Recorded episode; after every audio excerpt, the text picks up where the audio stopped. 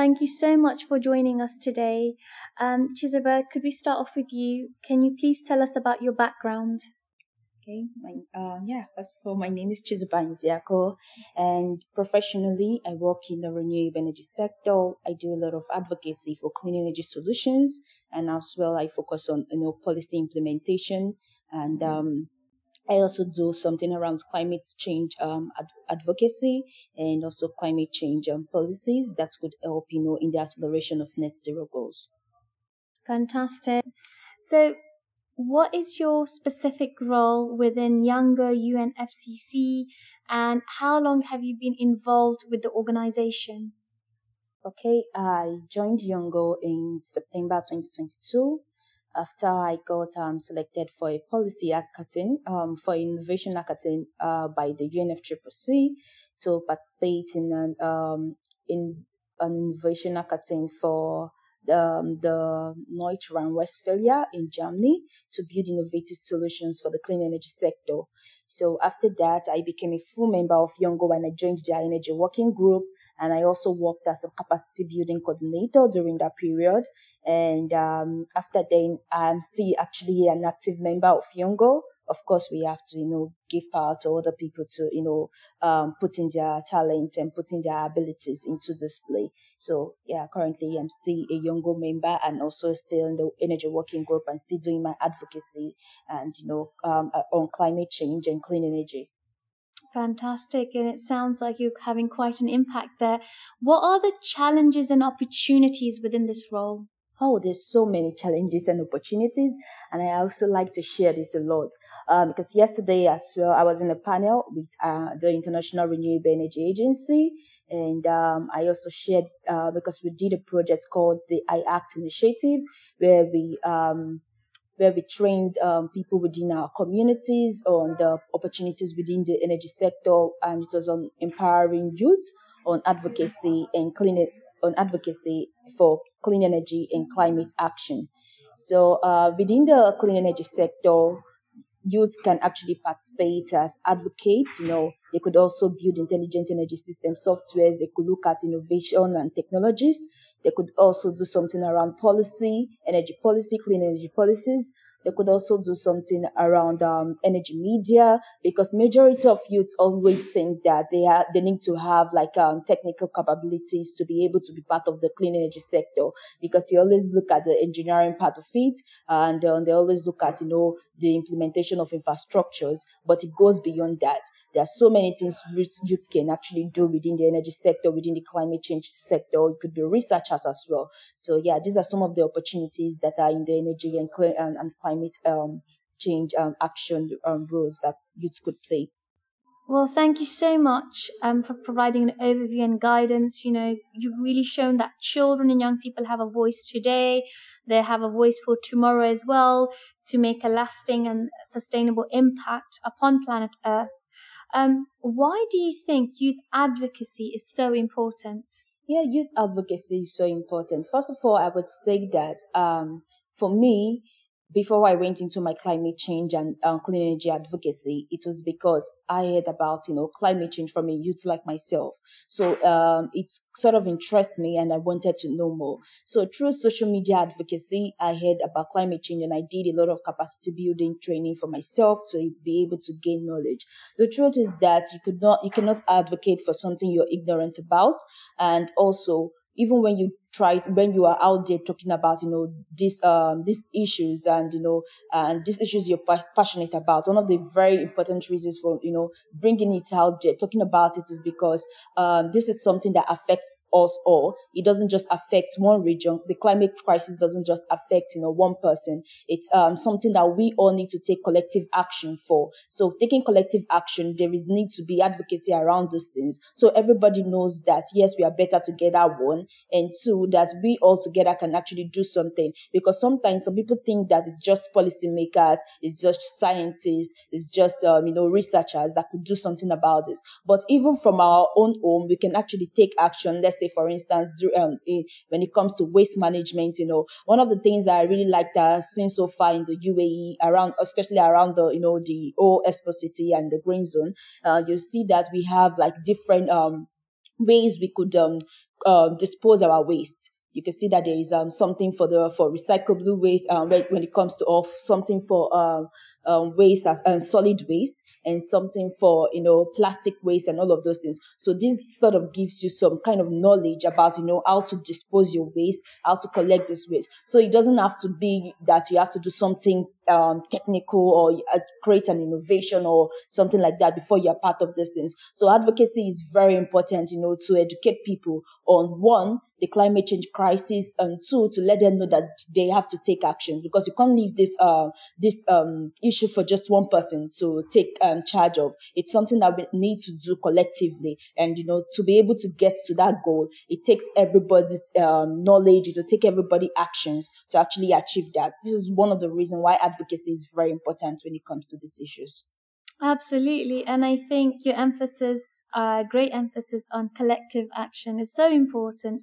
because we are parts of a whole. And when we come together, that's how we can make an impact for planet Earth all together. So, how has the COP28 experience enabled youth and children advocacy in relation to environment and sustainability? Honestly, I am super happy about the um, the whole thing and the whole experience for children and youth that I have seen so far in COP28. I was also present in COP27, and I can tell you that I really see how one the UAE government is actually trying to include climate action, climate change courses, climate um, knowledge and capacity building for youth and children into their um, school curriculum. Um, first of all, I will start with that. Um, my, my organization, we actually um, implemented, um, we, we launched a book called The Dunes of the, the Dunes of Tapestry, looking at the biodiversity of the UAE. So we looked at not just you know the luxurious lifestyles of UAE, but looked at the nature of UAE. And if you look today around the green zone, you will see that a lot of children, a lot of youths are actually available here, going through all of the um, what we call it, all of the zones, the pavilions that are here today. And you will see that when you go to these pavilions, it tells the stories of nature. It tells a story. They tell the stories of UAE's um, nature. They tell stories of UAE biodiversity. You are not just looking at the stories. They make you feel, you know, that it is also something you could be part of.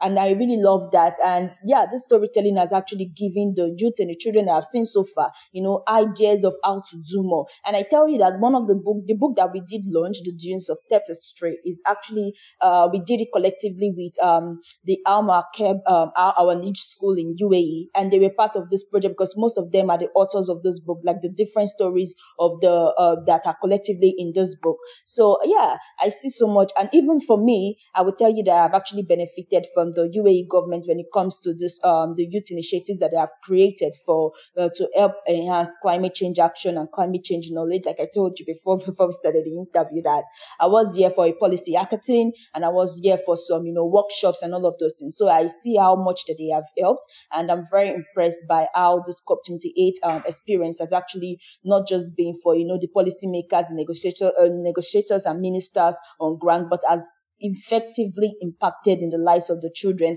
and youth on ground.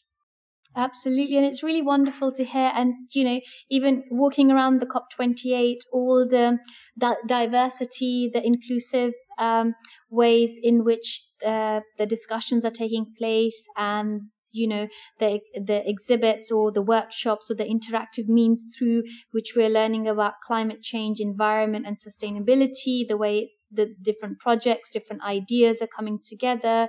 I mean, there's so much going on that it really is, there is something for everyone.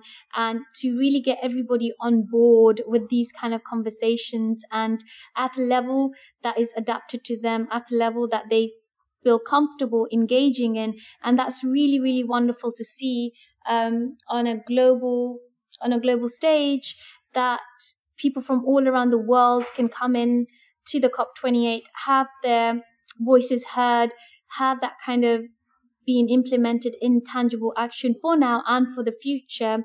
So, what kind of initiatives have you been involved in? I know you touched upon some initiatives uh, earlier on in your answer. Um, so, what kind of initiatives are kind of really solidly coming together in this regards? Okay, I've um, before now before the COP28, before the launch of the Dunes of Tapestry, that the book, um, the storybook that we did launch here at COP, we were also involved as an organization. We did um, something around um, clean energy ad- um, education, which I also mentioned earlier on in partnership with the International Renewable Energy Agency. So we did carry that out for like six months. We did a lot of advocacy projects with you know several youths from um, different um from different regions, and then we were just you know more, um, we also did um a lot of research, and we have some research publications. We also went on. Uh, we also did a lot of um you know um contributed to a lot of magazines across in, in across various um, across various regions. This includes Europe, Africa, you know, Asia, and yeah, we did love that. So you know, to put out those words that clean energy, you know, is important for everyone, and it's actually important for us to get to the net zero goal. So we these are some of the initiatives that we did um, this year, and even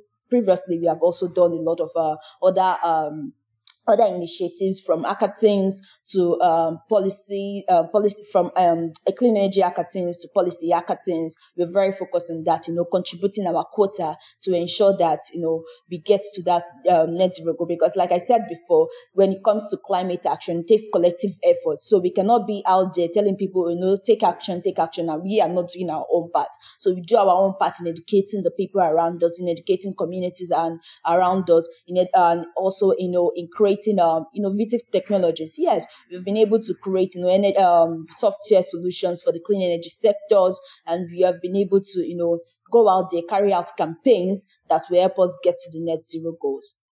Absolutely. And I think, you know, from your passion, from your enthusiasm, um, it's so clear that you're really invested in this. And that's so wonderful to see. And like you said, you know, it's all about taking action. It's all about getting involved ourselves as well.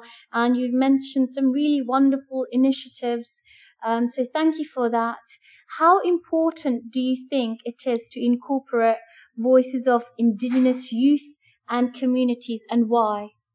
Yeah, when it comes to indigenous youth, you know, and um, voices of all communities without uh, marginalizing anybody, it's very important because when we look at indigenous youth, we want to look at that these people are very people that you know that's very connected to nature and connected to our history, connected to our tradition. I can tell you there's something I really liked in most of the panel sessions that I, I was on in this program, right?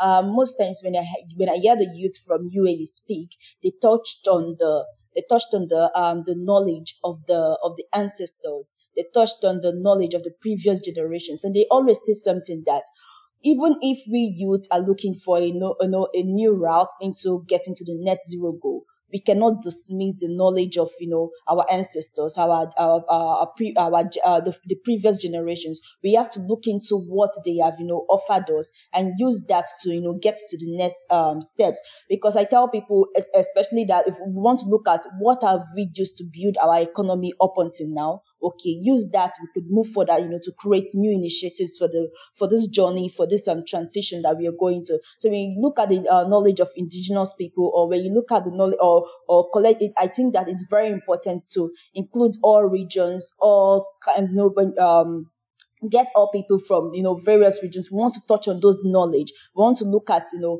getting their input into into that um into the public we want to ensure that nobody is left aside. We want to ensure that we have uh, all the all the knowledge all the things that we need to actually get i see i like to emphasize on we are better together.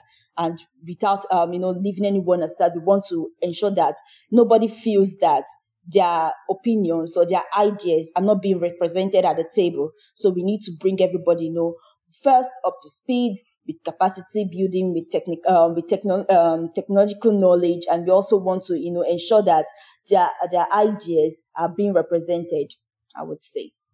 Fantastic. I think you're also referencing the legacy of Sheikh Zayed, which is quite a prominent theme through um, the COP28. And it's wonderful to see, you know, the youth kind of being inspired and motivated through that. And it's so wonderful to see, you know, that even globally that has um, a motivational message as touched upon yourself. And again, you know, really inspired also by your passion, by your enthusiasm. And it's those kind of human qualities that kind of spur on change because for planet Earth, for the climate change conversations and sustainability. We need that sustainable change, that momentum to keep going. And it's really, really wonderful to hear individuals like yourself propelling that forward. What kind of future initiatives do you think would assist youth advocacy in relation to climate change, environment, and sustainability in a practical sense? Uh, one would be capacity building, right? I'm very, um, very um, key on capacity building because I'll tell you the truth if I was not able to build my own capacity, my own knowledge, I wouldn't be here today. I might not even know what's happening. But in the quest for knowledge, I got involved in so many um, fellowships, so many uh, mentorship programs, so many you know um, programs as well, um, general programs as well. So I think capacity building is very important, and we should understand that um, various regions and various um, people from different backgrounds have um, various level of knowledge. So we want to ensure that when we are doing our capacity building, we are able to carry them up to speed according to their, you know, to their own um, knowledge level according to their own backgrounds and everything. And prior to this discussion, you told me that okay, some of these um, programs sometimes it's being run in other languages, and I think it's very very important because when we only do, you know, some of um, the documents when we have in policies, right? Some of our documents are only documented in English. Uh, in English, some of the research work available are only documented in English. So you see that there is a lapse bit, you know, when it comes to language barrier for other people who might want to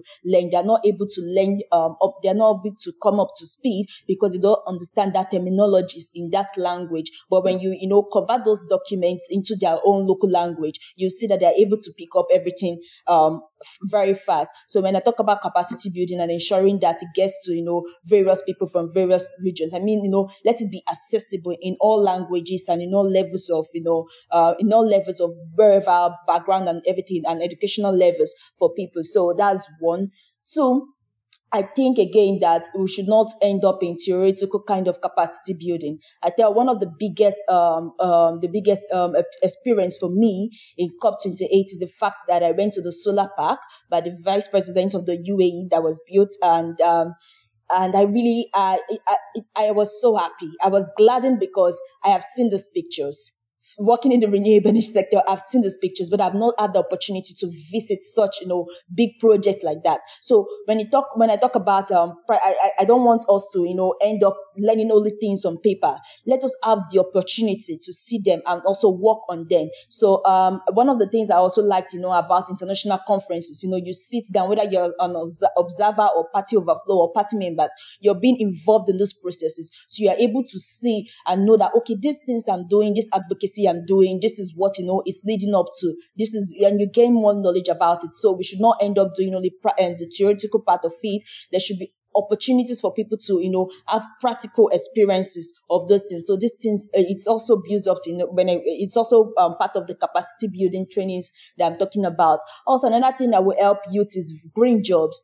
Green jobs. One thing is to learn something, another thing is to, you know, be able to implement it. So I think opportunities for youth when it comes to getting green jobs to be available because when you're not, if they're not able to gain that green jobs, then they're going to look for other alternative, you know, and if those alternatives serves their, you know, um, finance their their their well-being and all of those things. They were or they will just focus on all that. So I think green jobs should be made available for youths, you know, and yeah, when those green jobs are, are made available, they are able to gain finance to finance more projects. They're able to gain finance to do a, a lot of other stuff and not relying slowly on, you know, maybe a government or somebody that might even, that might bring them up here in, in um, conferences like COP28 and, you know, start advocating for something that is not even relevant for the net, uh, for the net zero goals. So we should, uh, these are two things I would I would just mention that would actually be very good to be made available for youth so that they can, you know, be part of this um um all transition goal.